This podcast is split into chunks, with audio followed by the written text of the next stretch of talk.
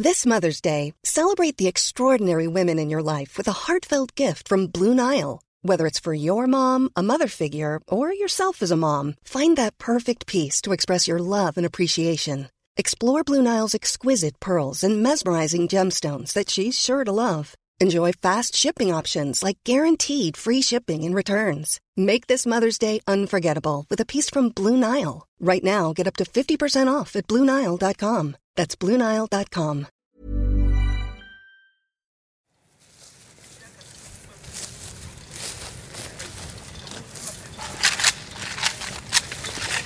I'm at Camp Berengo, one of the largest training bases in the Central African Republic. There are about 100 soldiers here, and they're in the middle of target practice and simulated raid exercises.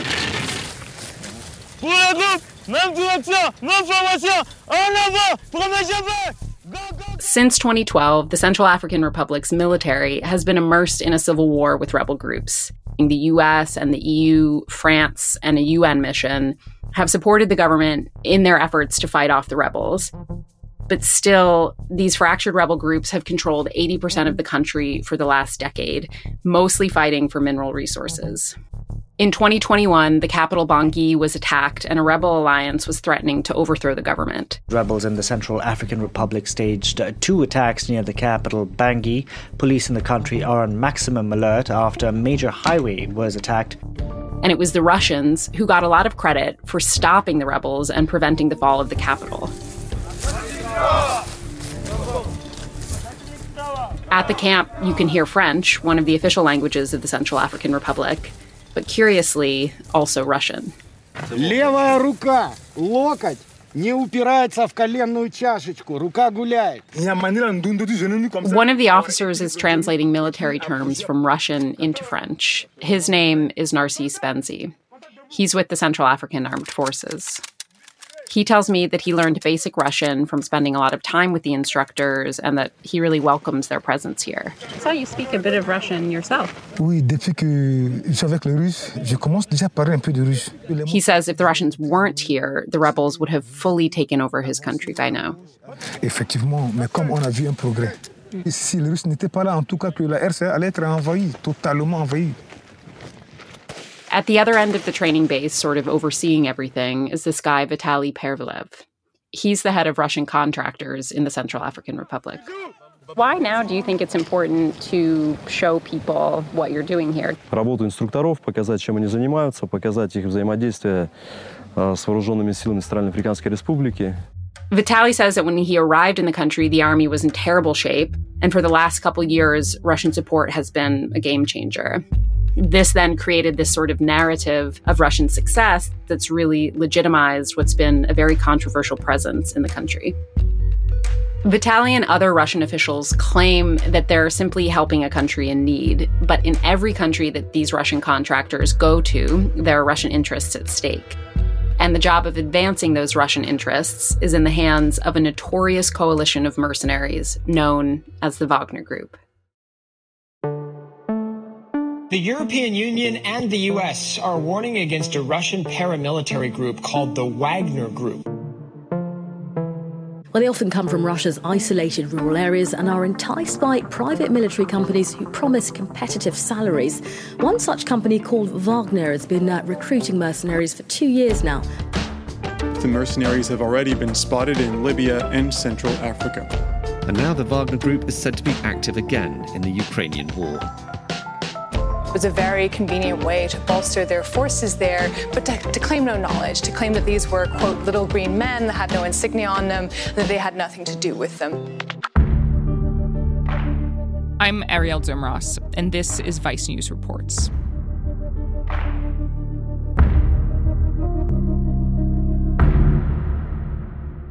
So, Julia, who exactly are these Russians fighting in the Central African Republic?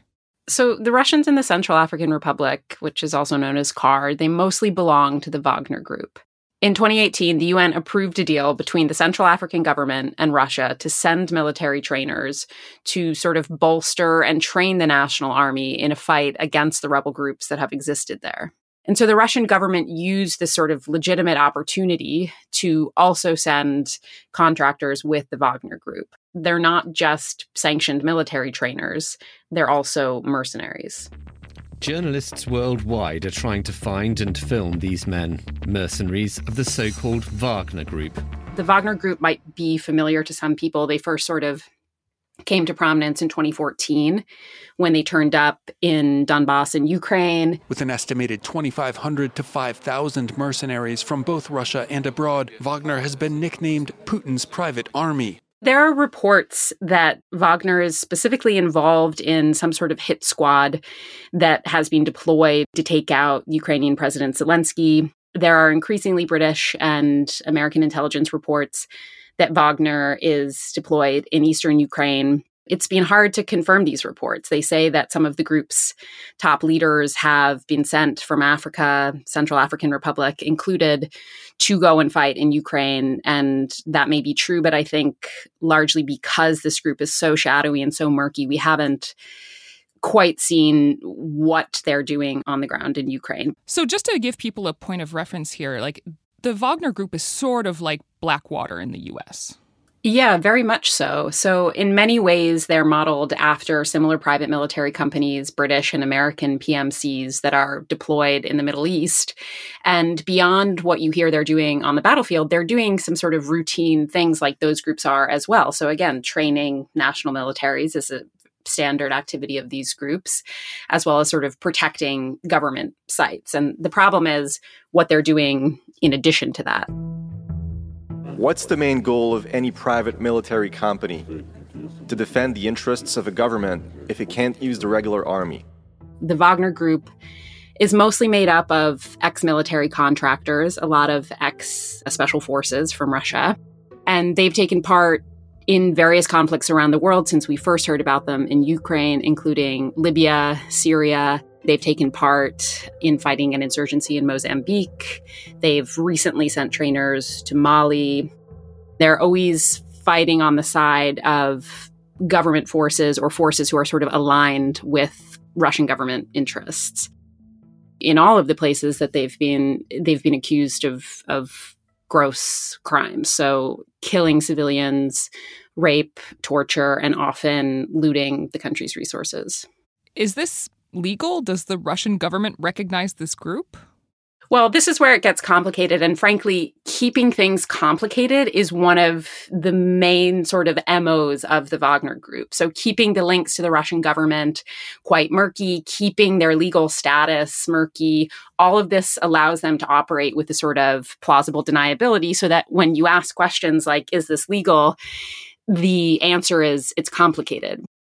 So in Russia, mercenary groups, private military companies um, that we have in the rest of the world are actually illegal. So just that sort of illegality gives the Kremlin the chance to say, we're not associated with Wagner and we don't know what they're doing and we don't know if they exist and we don't sanction them. How exactly does Wagner get involved in a country? Like, how did it get involved in Central African Republic, for example?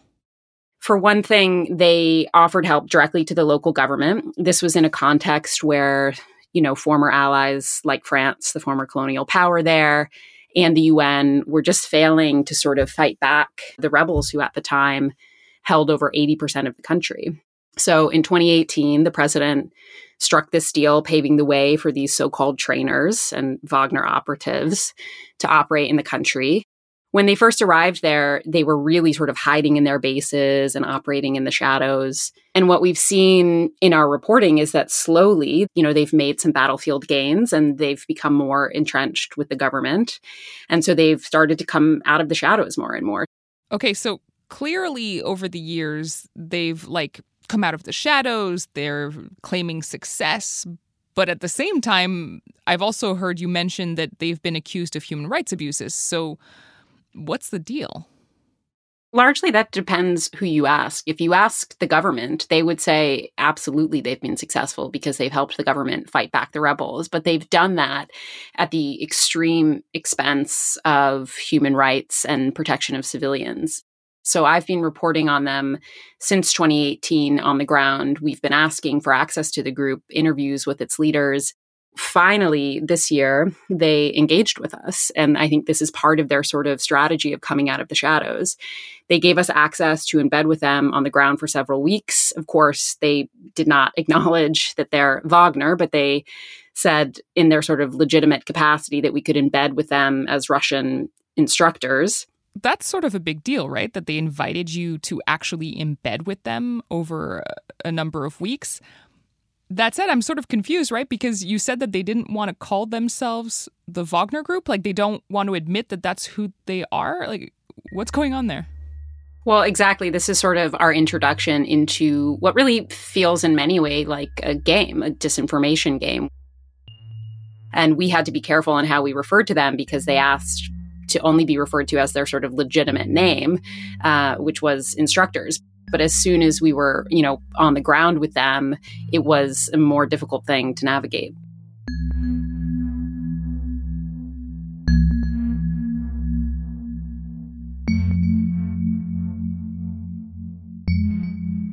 Okay, so you get invited to spend some time with them.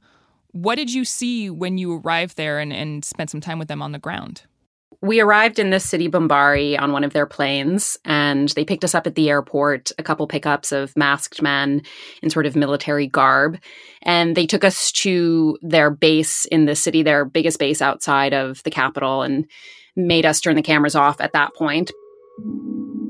You know, the whole time in my mind, I'm remembering things that I had been told had happened here. So last year, I had interviewed victims who had been taken to this same base and they told me about really gruesome acts that happened there that they were tortured there or raped there. So it was quite bizarre to be sitting with them as they're sort of making jokes about what a great job they're doing protecting the civilian population So, the first thing that Vitali, the head of Russian operations in CAR, had set up for us was a meeting at a local police post. And he had told us, We're doing such great work here that the rebel groups are actually surrendering to us without a fight. The scene overall was pretty bizarre. They sort of trotted out these former rebels who looked a bit confused and disoriented. Nobody really knew what was going on a few of them were wearing these t-shirts that said je suis wagner. I am wagner. And all of them were lined up. We had no idea what exactly they wanted us to do there until vitali then told us you should speak to colonel kiri he said that Colonel Kiri is a great example of a former rebel who's now working on the Russian side. So he shows up and he's very well kitted out in his military uniform. He has his sunglasses on, his red beret. He's obviously very proud of now wearing the patch of the national military. When you surrendered, who exactly were you surrendering to? Wagner. I was very careful to say, you know, to use the language they wanted us to use, which was, you know, why did you surrender to the Russian trainers? And he immediately responded that he had surrendered to Wagner.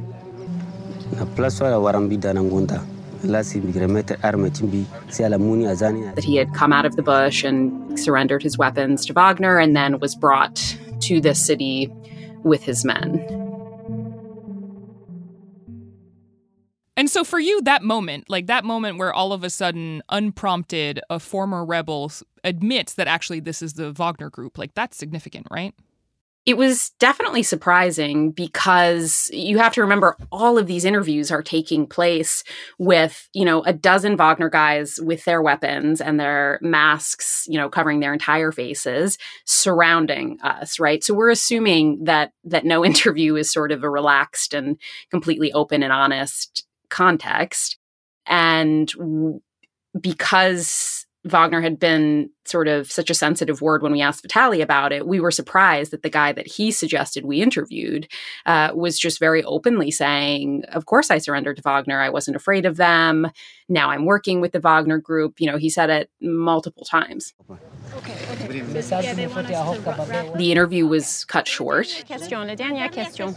You know, the more he said it, the more the Wagner guys standing around sort of moved closer to us. And then he was immediately taken in a pickup truck with other Russian soldiers back to the base. So it was very clear that that it was not a good thing that he had said it. And they were not happy with me because they thought that I had asked about it.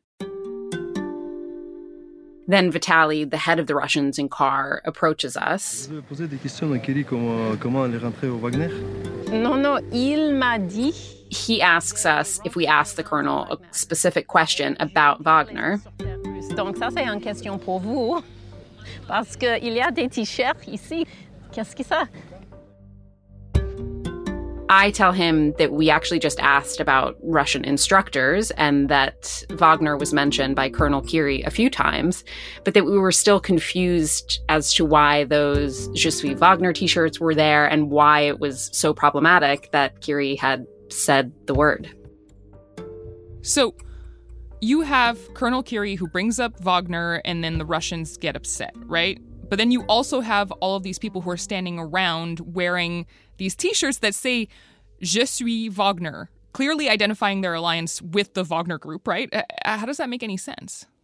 Well, for one thing, I think it says a lot about how the group is trying to sort of position themselves in the countries they work in versus internationally. So they're savvy enough to know that internationally, Wagner is a dirty word. Its leaders have been sanctioned by the EU and by the UN.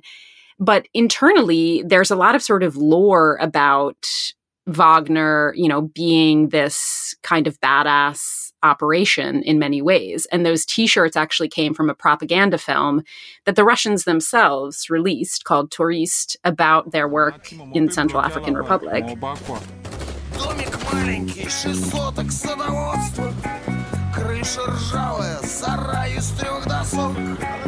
And when I asked Vitaly what the deal was with those T-shirts, if this group doesn't exist, he just sort of laughed and said, "Oh, they they're imitating the film."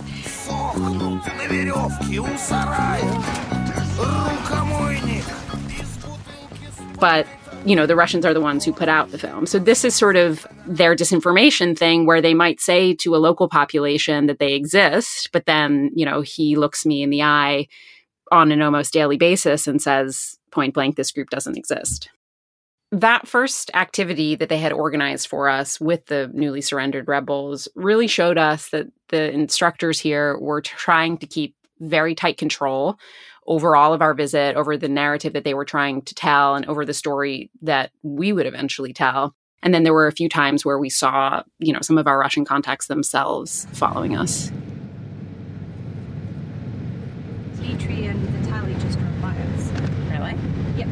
They were. They just went in front of us. Uh, yeah, in this like that white car. Did they look at us? Uh, I feel like he may have noticed you. They want us to know that they know what we're up to. Were you able to, you know, gather some information and do some reporting outside of this schedule that was set for you by Wagner? Yes, it was something that we set up with great caution and preparation based on previous reporting contacts there. We had made contact with a member of the national military who had been out in the field with the Russians, and he had told me that he had seen them committing a massacre against civilians that his unit was involved in, along with their Russian trainers, and he was quite willing to talk. We had arranged to meet him overnight one night um, to do an interview with him immediately upon arriving at the agreed on location, armed men turned up. They sort of detained us there and called in the military and military police. And the accusations that they were yelling against us was that you, you're French journalists and you must be reporting lies about the Russians here. They immediately took us to the military headquarters where we were being threatened with, you know, being held in jail. Our local translator was nervous to the point that he thought um, we could be killed. And I kept saying, you know, we're, Vitaly invited us. So finally, the commander calls Vitaly, and it was Vitaly himself who told this high ranking military commander, You can release them. I I'm aware that they're here. So it raised a lot of questions for us. We wondered, you know, was this sort of a warning shot? Was this them sending a message? This is what happens when you sort of try and do something that's outside the bounds of what what we want you to do. Yeah, I mean, first of all, I just want to say that I'm sorry that happened. That sounds incredibly difficult. And also, to me, this story really, as you just said, demonstrates just how much of a hold Vitali and the rest of the Russian contractors have over the government, right? They're, they're calling the shots. Absolutely. Over the government, over the military. You know, he's the president's security advisor, sort of the top ranking security advisor in the country. He's the one who calls the police and military commanders to tell them he wants something done. So, you know, presumably he's really running the show ultimately, it was clear to us after our arrest that physically ourselves, we would not be able to go and meet people without putting them at grave risk. But one of the local journalists who we were working with went to a town called Ndassima, which is not far from Bambari, the first city that we visited with them. And he wanted to interview people who worked at a local mine about an attack that we heard took place in early January. The local journalist told us that as soon as he got there, he didn't feel safe. There were tons of Russian checkpoints, and he had to really keep a low profile. One of the victims that he spoke to, who was still in the hospital weeks later from the attack, said that the contractors started shooting at the mine workers, some from helicopters. Is the mine an important part of this? Like the fact that this happened around a mine?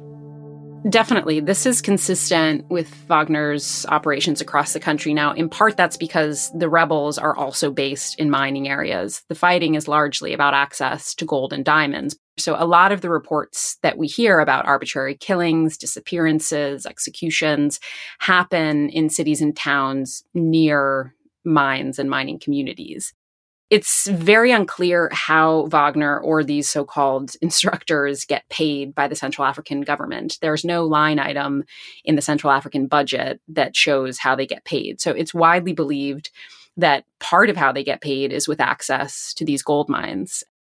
So throughout the entire trip, we're piecing together why exactly a group like Wagner is so difficult to report on and why they are so hesitant to have journalists look into their work in CAR or anywhere else. It's not just these mine workers who are really affected by their work. These Russian contractors have reportedly targeted civilian populations in CAR across the entire country. And there's such a pervasive culture of fear there that they'll be targeted if they report abuses that it's extremely difficult for Central Africans to talk about it. More on that after the break.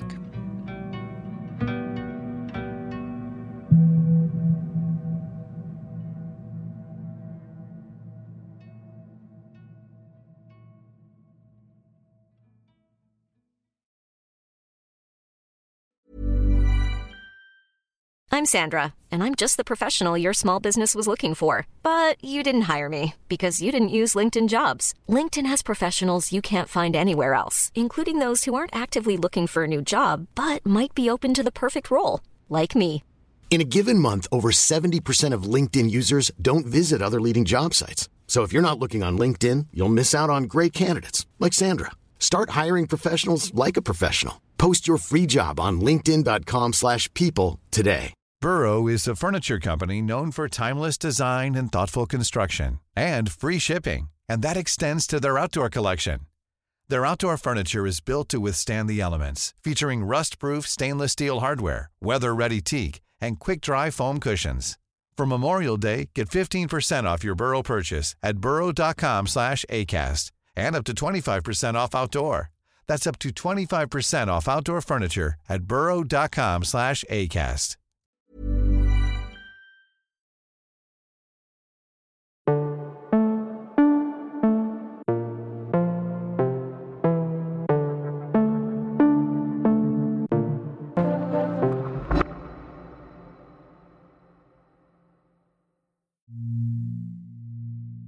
when I arrived in January, I immediately was struck by the fact that there were billboards in the capital with Putin on them, billboards marketing Russian vodka. There was a statue sort of celebrating Russian heroes in the middle of the capital. It's a statue of two Central African soldiers and several Russian soldiers protecting sort of a cowering woman and child behind them with guns. And this sounds bizarre, but it's actually even more bizarre than it sounds on the surface because just a year beforehand, I was there and the Russian instructors weren't even coming out of their bases. If anything, you saw them fully masked, driving really quickly through town, maybe running into a supermarket to grab something. But at that point, they were sort of still f- denying their existence there. So, Julia, help me square this for a second. There is this statue of Russian soldiers that exists. And then at the same time, we heard from this one mine worker.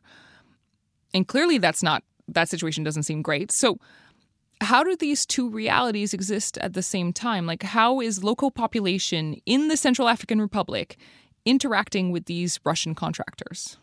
So, there's not very much interaction, but it's really evolved a lot in the last year. I was there in January of 2021, and then we went back in January of this year.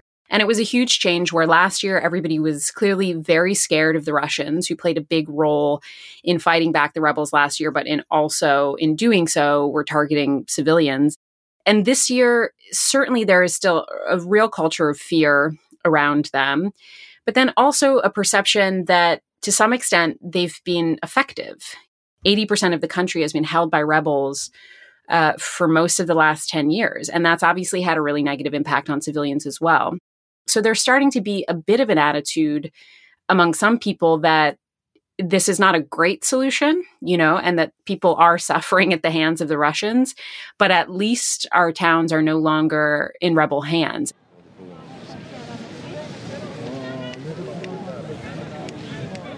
So, another one of the events that Vitali had scheduled for us was where he was going to speak to local leaders in this town of Bambari.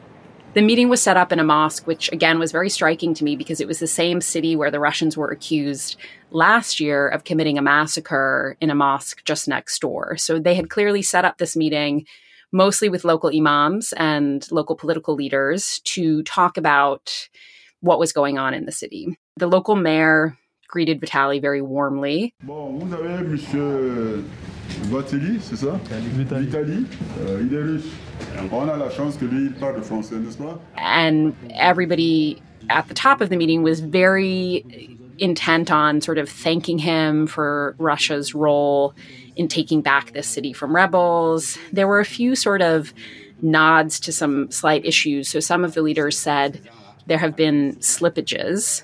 And, you know, by that, we think they were talking about the abuses, but mostly the tone was okay, there have been some issues, but thank you for helping our military restore order in this town. I was really struck by one local lawyer who spoke up after a lot of these more prominent community figures spoke. And he just much more directly started talking about disappearances and the extrajudicial killings that were happening in his town. Il y a des tueries qui se font. Dès lors que, même si on interpelle un individu, on ne doit pas l'exécuter. He said that he's worried that at any point he himself could be kidnapped and executed. And, you know, he's speaking in an environment that's getting increasingly tense. People are looking at each other. They're a bit worried about what he's saying. He's saying it with a very soft, friendly, smiling face and sort of looking down, avoiding direct eye contact with Vitali. And then Vitali interjects.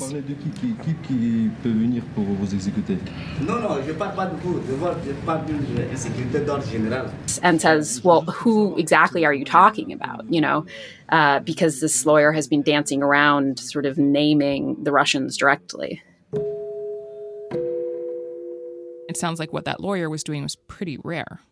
It was rare and it was incredibly brave, to be honest, because every week in CAR, you get reports of some local leader or an activist in a certain town has raised concerns about the role and the tactics of Russian mercenaries there, and then they disappear.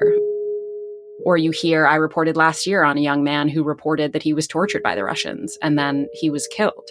So the idea that this lawyer is speaking up, not just in general, but directly to Vitali, the head of Russians in the country, was incredibly brave and I think speaks to, you know, how difficult it was for him to see people being killed and, and disappeared in his town. After the meeting, the local leaders are all sort of profusely thanking Vitali, shaking his hand. We walk out with him and the town mayor, and Vitali makes sure to tell us that we should portray the meeting correctly, not use it as propaganda like other Western media does, and to show how welcome they are in the community. You know, you're, you're sitting there, you're seeing this lawyer ask these questions.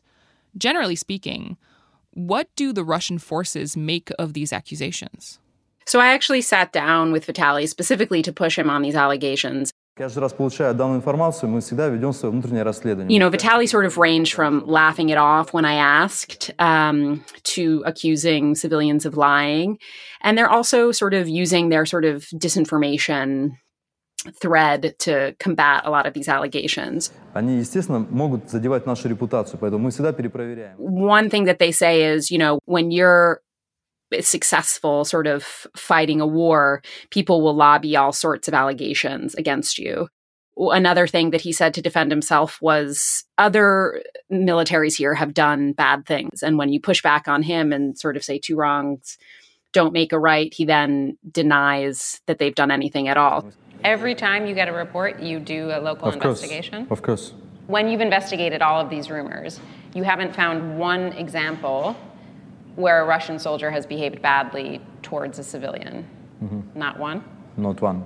I think it's very alarming for for people to see this foreign force come here and use not only use themselves but also to teach the national army really brutal techniques the reports of the torture, the tactics behind it, reports of beheadings, you know, really brutal violence against the population is even more traumatizing than the national military committing it themselves.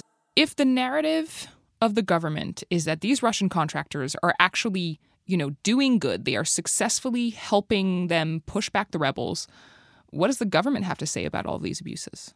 Well, I was finally able to meet with President Touadera. I've been asking to interview him for four years, and the first time I've actually been able to is when Vitaly set it up. And of course, I was really eager to ask him about these allegations and about Russia's role and the international criticism of Russia's role. What do you say to countries like France, like the US, who are critical of your military cooperation agreement with Russia? He told us that his priority above all else was to fight this rebel alliance and bring peace back to CAR. On demande à tous les pays amis, ceux qui en ont la possibilité de venir nous aider à rétablir la paix. Nous avons demandé à la Fédération de Russie qu'elle bien nous aider. He said, you know, I've invited friends from all over the world to come and help us do it. And even if some people like the US and the EU criticize this alliance, the reality is Russia showed up for us in a time of need. And so, of course, throughout this interview, like all of the others, Vitaly, whose official role is security advisor to the president, was sitting in the corner during the entire interview. You mentioned earlier that the Wagner group has to be invited, right? So, what makes a group like Wagner appealing to, say, like the president of the Central African Republic? Well, to think of it from the president's point of view, he had very few options. They've had a UN mission there with 15,000 peacekeepers who have been largely ineffective in securing the country. They've had a French military mission there that also was seen as largely ineffective. And the population was growing more and more angry about French presence there, particularly because it was sort of a colonial hangover. So the idea of a new partner like Russia, who also sort of antagonizes the French there. You know, they say part of their sort of propaganda in the country is saying, look what a better job we're doing than the French or the UN with just 2,000 guys on the ground. And that's a narrative that the president is clearly buying into and that some others on the ground are buying into. And I do think the other thing to think about with them is that they're able to operate outside the bounds of international law. So they're not sort of tied up by the sorts of laws of war and human rights and democratic norms and all of that. So that makes it very easy for them to just go into rebel held areas and to massacre people. And frankly, that's largely contributed to the perception of their success. From the Wagner Group's perspective, like, what do they have to gain from this relationship with the Central African Republic? What's the end game? Wagner's strategy is always evolving. So I think as they've had more success in CAR, they're sort of eyeing other countries to see what they could do there. First and foremost, they are an entity to sort of serve the Russian agenda abroad. So they're implementing the Kremlin's political agenda you know, they're not in it just to sort of spread Russian influence or, frankly, to help other countries. They're making money both by selling, you know, their military prowess, but also they're operating, at least in sub Saharan Africa, exclusively in countries with huge access to resources. They've just arrived in Mali, where there's extensive mining activity. They're in Central African Republic and in Sudan, where there's diamond and gold mines and a huge timber industry. This is a money making operation at the end of the day that is serving both Putin and his friends.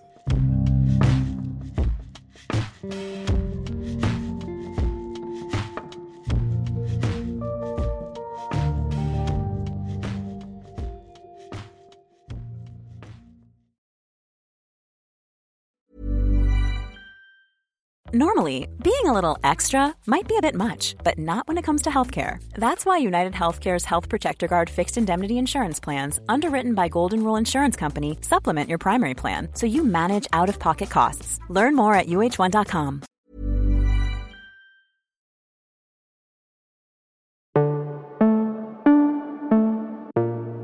Special thanks to Julia Steers, Amel Gatafti, and the local journalists in the Central African Republic that helped them report this story.